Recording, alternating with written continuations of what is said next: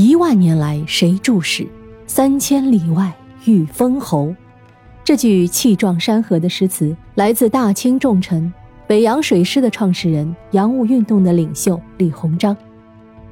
这句诗的意思是啊，这一万年来都是谁书写了历史？即使是八千里外，也要不远千里浴血杀敌，立功封侯。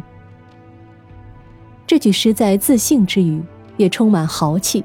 表达了作者渴望参与国事的雄心壮志。他认为历史是王侯将相写的，他就要做王侯这样的人。李鸿章写下这句诗是在道光二十三年，也就是公元一八四三年。那年李鸿章年仅二十一岁，自老家安徽来到京城赶考，直至日后官至宰相。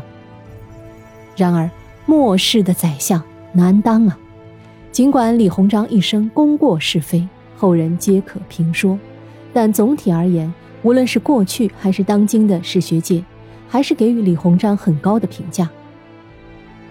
《清史稿》里有一段话写道：“李鸿章独主国事数十年，内政外交常以一生当其冲，国家以危轻重，名满全球，中外正养经世所未有也。”生平以天下为己任，忍辱负重。一万年来谁注视？三千里外遇封侯。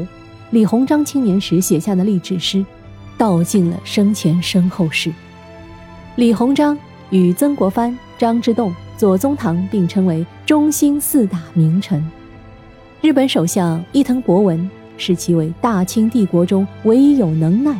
可和世界列强一争长短之人，德国海军大臣科纳德称其为“东方俾斯麦”，慈禧太后视其为再造玄黄之人。